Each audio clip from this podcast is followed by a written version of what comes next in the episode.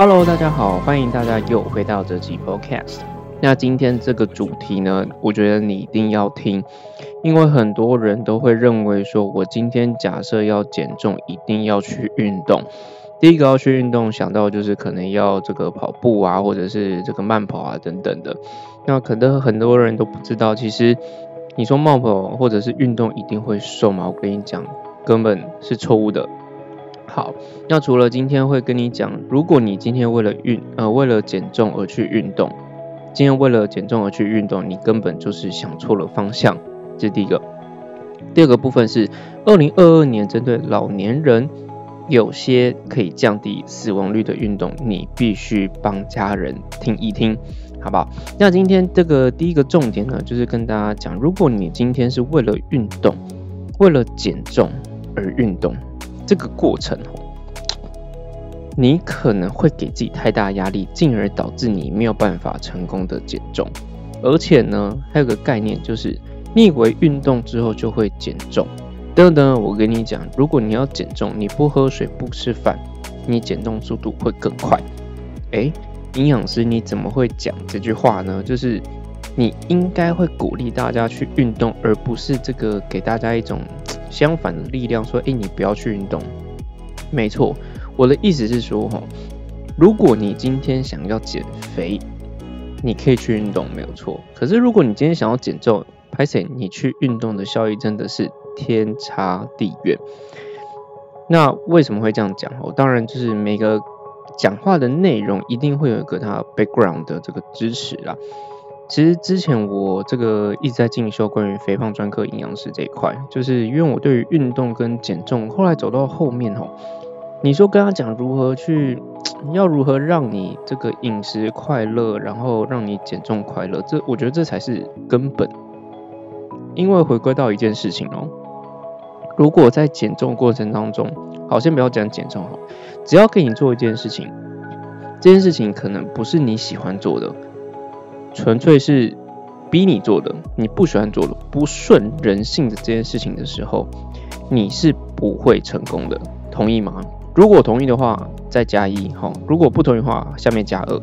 哎，不是不是，我怎么变成这个那个直播视频的频道？老铁们，双铁双击二星，也不是也是，应该是这么说好了。如果今天这个运动过程当中让你有成就感，让你发现你能够做到的时候，你会不会很主动的去完成这些事情？你可以去评估一下。好，那你你说减重，通常来讲为什么很困难？因为它是逆人性的嘛，它是逆人性的状况之下，当然比较难去成功，因为你在做一些你平常并不习惯，甚至不喜欢的事情，所以它不容易成功。这也是为什么营养师跟教练，也就是我呢，有时候会会鼓励大家，不是给你这个什么心灵鸡汤什么之类，不是，是因为让你知道你可以做得到，一点点的进步，你都会知道你在朝正确的方向，好不好？那回归到刚刚讲的这事情是，为什么你没有办法靠运动去减肥？哦，说错了，这句话应该怎么说？你为什么没有办法靠运动去减重？因为我跟你说。例如说，你你今天可能花了一个小时的慢跑，跟你不吃东西哪个会比较快达到热量赤字的概念？我相信，在我持续在听我这个 podcast 的朋友，基本上都会知道，其实吃东西的这个控制绝对会比这个热量消耗，就是运动部分来的更快。这也是为什么我刚刚讲到一件事情：如果你今天想要减重，其实饮食控制绝对会比运动控制来的更重要，因为它的效率高太多。那为什么刚刚讲，诶，为什么减重跟减肥有很大的差异？是因为哈，虽然运动它所减掉的热量是少的，可是呢，它减掉热量是精精准准，大部分都是由这个脂肪所消耗的。所以这也是为什么我刚刚讲，如果你今天想要减重，跟你讲一件事情，你还不如先把饮食控制这个最根本的概念先做好，再搭配一些你喜欢的运动。不知道听到刚才那句话，大家有没有画出一个重点？就是说，你今天饮食控制，当然你可以少吃一点，可是你可以吃你喜欢的东西，开不开心？好，超开心。那再搭配运动是你喜欢的运动，而不是我跟你讲你今天的运动应该要去跑步，应该要去做跳绳，应该要去骑小车，应该要怎样怎样怎样。没有没有没有，回归到人性，到底你喜欢做什么运动？为什么会这样讲？是因为今天当你是你喜欢的运动，或者是你想要尝试的运动的时候，你才会有自信，才会有这个动力想要完成。不要认为是说好像都是别人在 push 你。为什么会今天录这一集？我觉得很简单的概念，是因为刚好，嗯，前几天有个这个网络上认识的朋友呢，他就问我关于这个运动教练课或者是咨询的费用。那那时候他就说，哎，他想要减重，所以他想运动。那大家现在其实纵向训练是非常夯的一件事情。可是，在上课之前，我想要问一件事情是：你真的喜欢重训吗？我真的有遇到那种学生哦，他不喜欢重训，可是他喜欢有氧。他喜欢跑步，那这时候为了减重而报了这个一对一的教练课，它的效果好还是不好？其实大家可以去评估一件事情哦。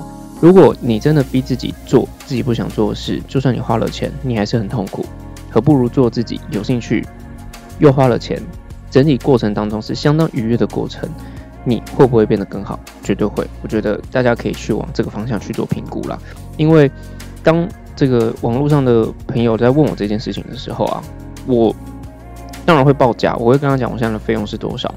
可是我没有办法知道你现在的状况是怎么样，也就是说，我我不知道说你到底是不是真的喜欢这件事情。如果你很喜欢，我可以，我们可以一起变成一个很棒的 partner，而且你会越来越棒。可是呢，如果你今天不喜欢，是逼自己做这件事情的，，I say，，我只能跟你讲，在这个状况之下，你可能没有办法。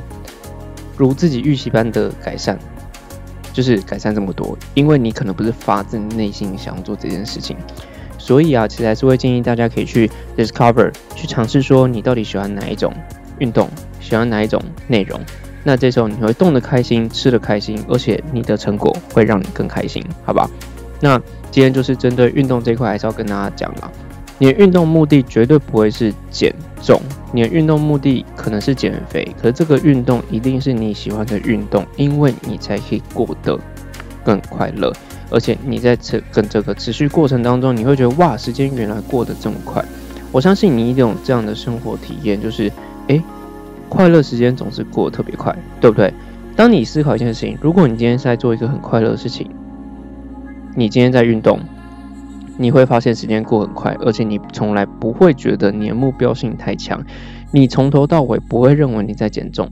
当你忘记你在做这件事情的时候，诶，我跟你讲，你离成功的距离真的是越来越近，就是这么简单，好不好？好，那除了这个主题呢，今天还是要分享啊，就是，嗯，二零二二年，其实我我觉得这个台湾的老年人真的相当多哈。那在二零二二年，其实在美国有有公告一个关于降低死亡率的运动。大家觉得哦，运动一定会降低死亡率？诶，对，没错，基本上跟没有动的人相比啦，当然它的死亡率相当下降相当的多。可是呢，在这个 seminar，也就是在这个报道当中哦，也不算报道，它算是一个很大型的实验，超过了这个几十万人的检测，这个检查哈，发现一件事情哦，你从事的运动哈，老年人英法族从事的运动，其实呢。跟它的死亡率竟然有相当大的差异，那大家可以去猜猜看，到底哪一种，呃，降低死亡率的这个风险的运动是最高的？大家去可以去猜猜看。那后来呢？因为大部分台湾英法族，因为英法族的学生很多，台湾英法族的人都喜欢，呃，饭后去公园健走。就是慢慢走了，慢慢走，慢慢走，其实也 OK 哦。其实降低死亡率这个最高的运动是两个，第一个叫球拍运动，第二个叫做跑步。好，所以啊，其实如果家里有一些这个银发族的朋友，他们今天想要去运动，其实我们这些年轻人或者是这些后辈们，可以推荐他们使用这两个运动方式来慢慢的介入。可是还是要回归到刚才前一个主题哦，就是找一个他们真的有兴趣的，就像。嗯，我爸妈他们喜欢打桌球，那他算不算球拍运动？算。那帮他们报名一个或者是一个时间陪他们一起打，能不能降低他们的这个死亡风险？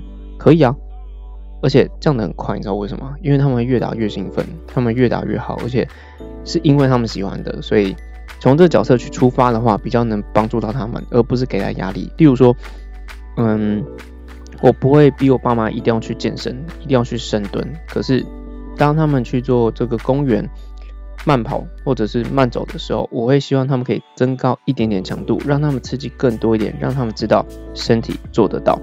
很多英法族不运动，有可能是因为啊，他们认为身体好像不行了，怕这个膝盖痛啊，什么骨质疏松啊，或者是对于身体没有自信而没有办法做到这些事情。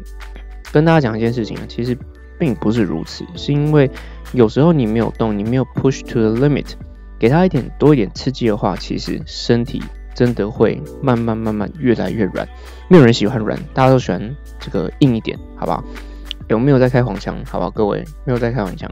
好，那当然就是刚才讲到二零二二年，其实针对英法族运动这件事情，还是会建议第一个是球拍，第二个是跑步的部分，让大家知道这个这两个运动其实降低这个死亡率的这种运动来说，它真的是数一数二。然后第一个就是球拍，第二个就是慢跑。好。那在这个状况之下，其实球拍有很多嘛。这个，嗯，你说拿球拍的，例如说这个之前很夯的这戴资颖的羽球啊，真的超夯，所有公园那个羽球场全部满，好吧，真的很满。我想我从来没有看过这种盛况，我希望可以持续啦。那第二个就是慢跑，那我相信应该很多人都会问说，哎，那实行实行，为什么只有这两个运动是前数一数二？我就在思考哦，其实后来发现这个实验就是很大型的实验，超级多人这种实验哦，真的有其他的这个可信度了。后来发现为什么这两个可以降低这个死亡率？哈，这个后来发现其实这个是因为当你在做这些运动的时候，你不是只有单一一个部位，例如说你只用手，你只用腿，你只用呃。还有哪里可以用？好像好像差不多了哈。应该这么说，当你在做这些运动的时候，其实你是全身都会使用到的。你在做这个挥拍的动作，你今天在这个移动核心在做跑步，例如说你在做你的腿部的移动的时候，身体需要稳定，所以它全身性的。我觉得有可能就是因为这样的运动刺激是全身性的，而使得你可以维持你的肌肉量，进而维持你的这个整体的身体机能。所以他们才会有比较好的这个降低死亡的这个功功效了。好，还是要回归到一件事情：老年人运动更应该注重他的慢性疾病，因为很多人都有慢性疾病。记得看看你的血糖跟血压，如果不确定的话，其实可以去咨询一下这个有考过 ACSM 或者是呃相关的医师人员，因为他比较了解他这个 standard，他这个标准在哪里。这时候你在检安全运动是一个相当重要的一个 priority，好吧？那基本上，我觉得现在台湾以后会不会把那个六十五岁以上是老年人这个事情继续往后延？我相信是会的哈。那之后就会发现一个状况是，哎，那个原本已经退休的人可能重新出来再工作，可是身体能不能负担，它是会变成另外一个隐忧。可如果说保持身体的一个保养状态哈，我相信是未来大家都必须面对的事情。如果你今天想要减重，而去运动，我会跟你讲，不好意思，你搞错方向了。可是如果你今天想要减肥而去运动，我跟你讲一个小小的提醒，记得做你自己喜欢做的运动，你的减重之路会走得更顺遂哦。我是你的营养师教练世新，在减重之路上有我陪着你走得更顺遂。如果你有任何问题，记得到 IG 上面搜寻营养师教练世新，说不定我能帮上一些忙，让我成为点亮你生命当中的一个营养师。那我们下次见喽，拜拜。